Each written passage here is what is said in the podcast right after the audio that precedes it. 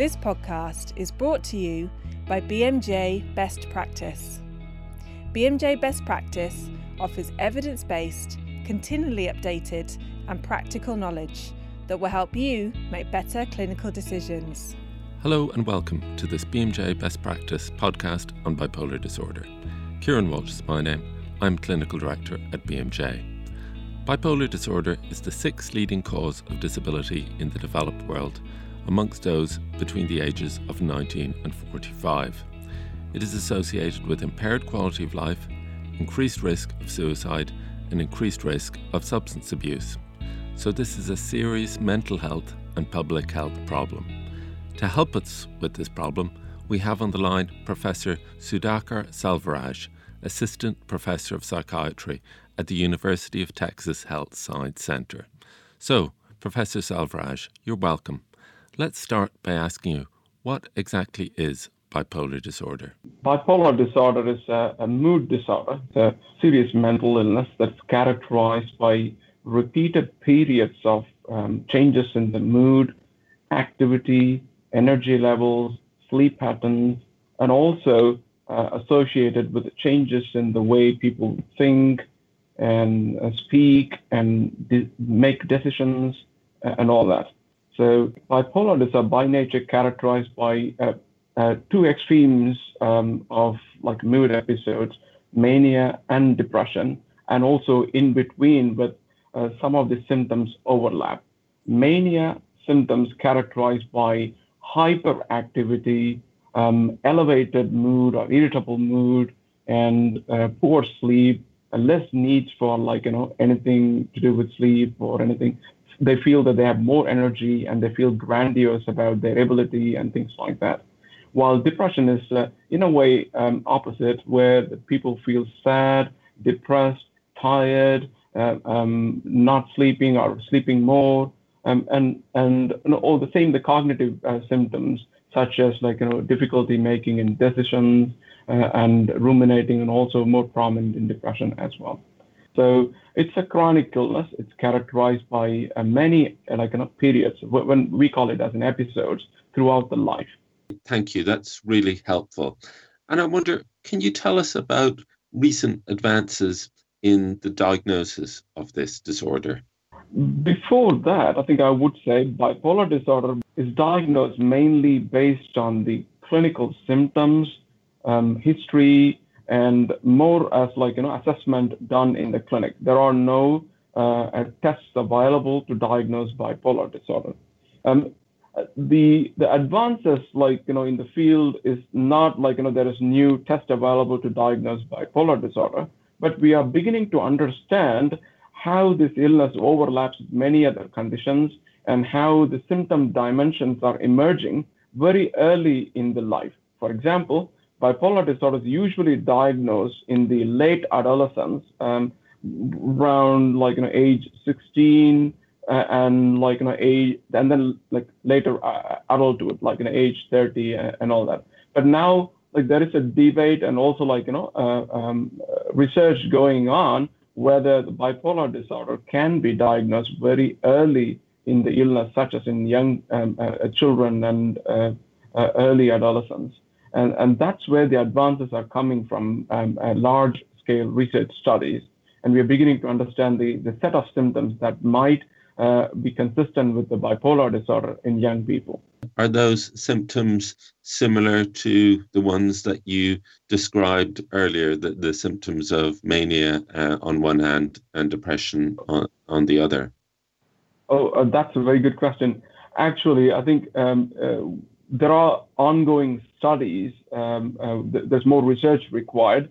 The symptom characteristics of young people seem to be like a little different than the adults. When I say that, um, the for example, the bipolar disorder is mainly diagnosed if one has a mania episode, like uh, as I described earlier. Mania is characterized by elevated mood and irritable mood, along with um, increased activity, energy, and uh, and all that. Um, but in children, um, you find it very difficult to see the same set of symptoms uh, because of the nature of their uh, life experience. So, but what we increasingly recognize is that um, the, the, the irritability, the anger and um, kind of hyperactivity, distractibility, and other behavioral disturbances uh, emerge earlier.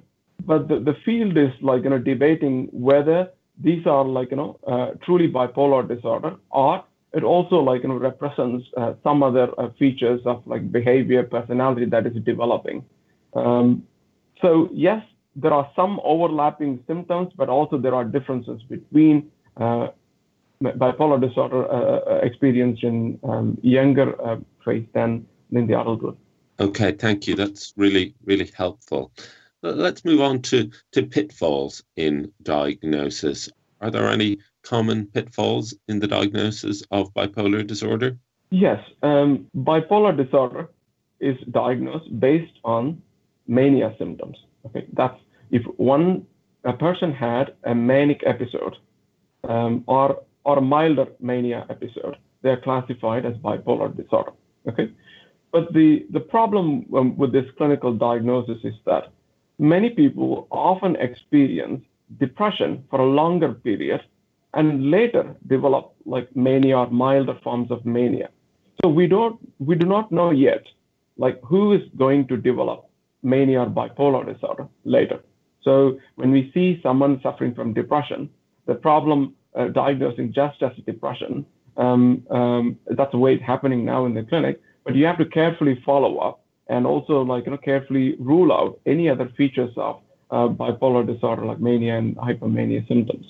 So that has always been a problem, like, you know, the underdiagnosis and uh, missing diagnosis or the delay in the diagnosis of bipolar disorder uh, has been a, a diagnostic issue um, throughout the world. Okay, thank you. And you mentioned minor mania and, and, more severe mania. What's the difference between the two? What would the symptoms of minor mania be?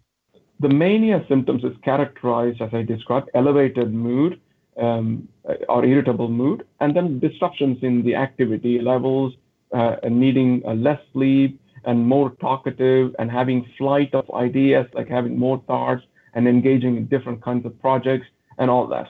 Um, the, the mania is the more severe form where the symptoms persist almost every day for at least more than a week, and the symptoms are more severe that most likely result in hospital admissions or like end up in, in other forms of intense treatment. But milder forms of mania, minor mania, uh, a person may experience less intense uh, symptoms, uh, and diagnosis is often made if one has these symptoms um, for four days or more. So the frequency and the intensity of symptoms are less compared to the, the full-blown mania symptoms. And that's why it classifies minor or hypomania. Thank you. That's really clear and, and helpful. Um, let, us move on to management. Can you tell us about recent advances in the management of this disorder? The, the bipolar disorder, as I said, describes a recurrent chronic illness. Before I go to the recent advances, let me give you a little background about the, the, the treatment strategies um, so that I think we know um, where the directions uh, are going. The, the bipolar disorder um, comes in, like as I described earlier, uh, mania, um, and depression. So both have uh, different kinds of treatment. Um, for example, for mania, um, the standard treatments are like a, a, use of a mood stabilizer or lithium. Lithium is the one of the, the kind of gold standard in the uh, treatment for bipolar disorder. So lithium works for both mania and preventing mania and preventing depression, but it is not as good as an, uh, treating acute depression symptoms. There are other drugs, uh, uh, usually uh, used as anti-epileptic drugs, such as sodium valproate, carbamazepine, lamotrigine, and all that. They're also used for the treatment of mania. Um, the, the, the recently, what we like uh, with the, the large-scale research studies, we're beginning to understand that bipolar depression treatment seem to be uh, different than what when you treat a person with what we call unipolar depression. That is like, you know, people only have depression, not mania symptoms at all. So in the past, like we always treated um, with uh, uh, uh, bipolar depression with a mood stabilizer and a traditional antidepressant. But that view has changed now in, in, in a way because traditional antidepressants seem to be either not very effective or sometimes have um, and a, a, slightly increased risk of um, causing mania symptoms. So the field has moved to like um, a, a, kind of uh, other drugs, um, and dopaminergic drugs, um, also called as antipsychotic drugs, increasingly used for the treatment of depression symptoms in bipolar disorder. Uh, by the way, antipsychotic drugs are also used for the treatment of mania and preventing mania symptoms, but certain types of antipsychotic drugs are increasingly used for treating the acute depression symptoms. So this is a kind of like, you know, a development over the last 10 years or so, and more consistent in the last few years, using uh, a drug such as quetiapine, lamotrigine, um, uh, lurasidone, uh, some, some, other drugs, uh, antipsychotic drugs for the treatment of depression symptoms uh, as a like you know first line uh, treatment now than um, 10 years ago. Uh, in addition, there is also like you know um, an, ketamine that has been introduced in the treatment armament for psychiatrists. Um, ketamine has been shown to be effective in treating acute depression symptoms in people who are resistant to treatment. Uh, that is also being explored in the bipolar depression uh, symptoms, where uh, the when the, the antidepressant treatment is not effective, or when there is a, a need for like a rapid uh, uh, improvement in the depression symptoms. So that's a novel development. They're, they're looking into other uh, newer types of depression treatment in bipolar disorder. That's really helpful. And what about pitfalls in management? What common mistakes would you say, in your experience, do you see made in the management of patients with bipolar disorder? Uh, that's again like a very good question. Let me list what I think uh, uh, would be very important when treating bipolar disorder.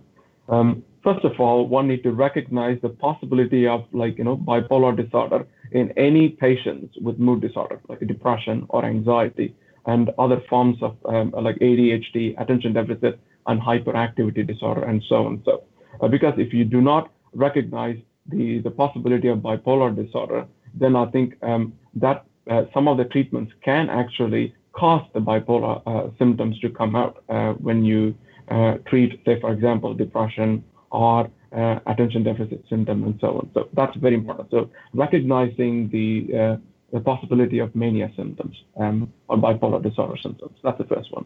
The second one is that um, it's a recurrent condition. So whatever, like you know, when you treat bipolar disorder in different phases, like mania or depressions, um, treating the acute phase is important. At the same time, preventing the future relapses also uh, should be kept in mind. And patients always should be involved in the decision making right from the beginning. Um, because often all these medications have unnecessary side effects. But if the benefits are better, like, you know, for example, the treatment of the symptoms are very, like, you know, essential, important, uh, then some of the side effects, um, uh, uh um, even like, you know, persistent may be tolerated by the patient. So patient needs to be involved in the decision making and education from the beginning. And, and, I think that's the very important thing for the treatment of bipolar disorder. patients and families involving them in the decision making right from the beginning. Um, not only about the treatment, but also educating about the, the illness. Uh, because often the problem is that patients um, uh, stop the medications and become non compliant with uh, the treatment plan. Um, if uh, the education part of uh, the treatment is put in place, and that reduces this possibility of non-compliance uh, of the treatment, and therefore reduce the risk of relapses. And the, the pitfalls with the treatment with the bipolar disorder uh, also that we are at the moment the treatments are not like you know addressing many other features of bipolar disorder. Uh, I must say that more research is required in addressing um, uh, effective treatment for depression, effective treatment for some of the cognitive symptoms and, and that like impair many of our patients to go back to their usual functioning, like go back to work, go back to their like, you know, a, a relationship, social life, and so on. and So, and that um, uh, need to be kept in mind as uh, making sure that patients not only like, you know, uh, improve with their symptoms, but also making sure they are like, you know, integrated with the society. Uh, therefore, I would like, you know, strongly insist, like you know, many other clinicians, good clinicians and researchers who do, a kind of bi- biopsychosocial models where you not only address the medication part, you also address the psychological, educational, and, and social part by involving patient, family, and, and like other important people in the treatment. Okay, thank you, thank you very much. Once again, that's that's really clear and and helpful. So, last question from from me, which is a generalist question: What have we missed? What what are the what other questions do you get asked by doctors and other healthcare professionals about bipolar disorder, and what are the answers to those questions? Most often, um, I'm asked by the diagnosis about the bipolar disorder. I think um, uh, across the uh, the Atlantic in US and uh, Europe and UK, um, there are differences in the way some of the, the mood symptoms are recognized um, and, and, treated. For example, I think um, there are other overlapping serious and enduring mental illnesses uh, that may share features of bipolar disorder. For example, uh, research shows some forms of schizophrenia overlap with bipolar disorder, and genetically they are like some way uh, identical. Uh, some other features are, and then a, a, kind of personality disorder like emotionally unstable or borderline personality disorders, often like you know uh, uh, Uh, uh, people with such uh, personality conditions also develop mood symptoms, and then like in, some of these features are diagnosed bipolar. Some consider that those are like you know personality disorder. How to like diagnose and treat those conditions are ongoing like you know clinical and research questions. And those are like you know commonly asked.